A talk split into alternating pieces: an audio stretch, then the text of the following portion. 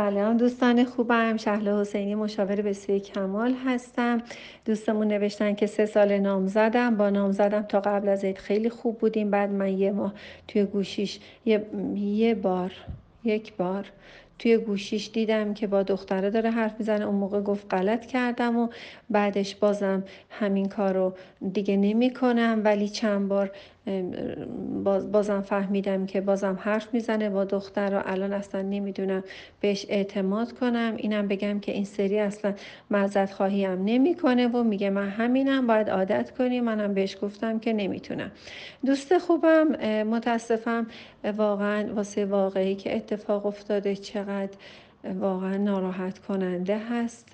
من واقعا خیلی ماجرای جالبی نیست و اینکه شما تا چه حد نامزد هستید آیا عقد کرده هستید یا عقد نکرده هستید.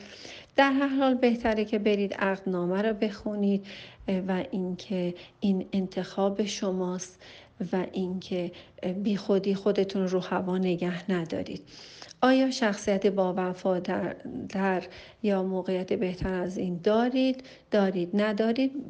بی خودی خودتون رو اذیت نکنید. به نظر من با همین وضعیت در سازش باشید.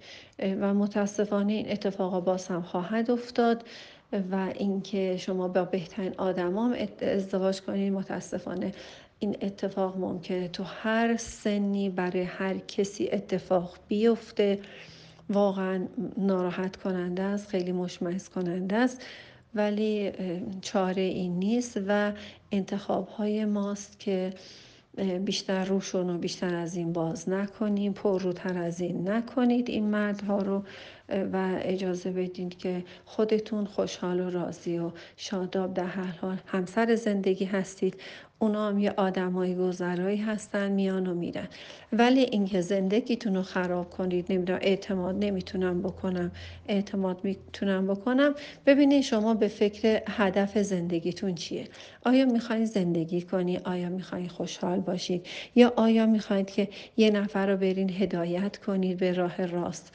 یا می‌خواین که حتما حتما صد درصد صد درصد مثلا با کسی ازدواج کنین که کاملا بهش اعتماد داشته باشین و صد درصد به شما وفادار باشه به نظر من همون ازدواج نکنید بهتره.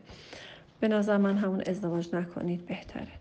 در هر حال این متاسفم ولی باید روان بود دیگه کاری نمیشه کرد. شاد باشید دوستتون دارم و خواهش می‌کنم که بیشتر از این روش رو باز نکنید. مرسی که به من اعتماد کردی برای ما فرستادید.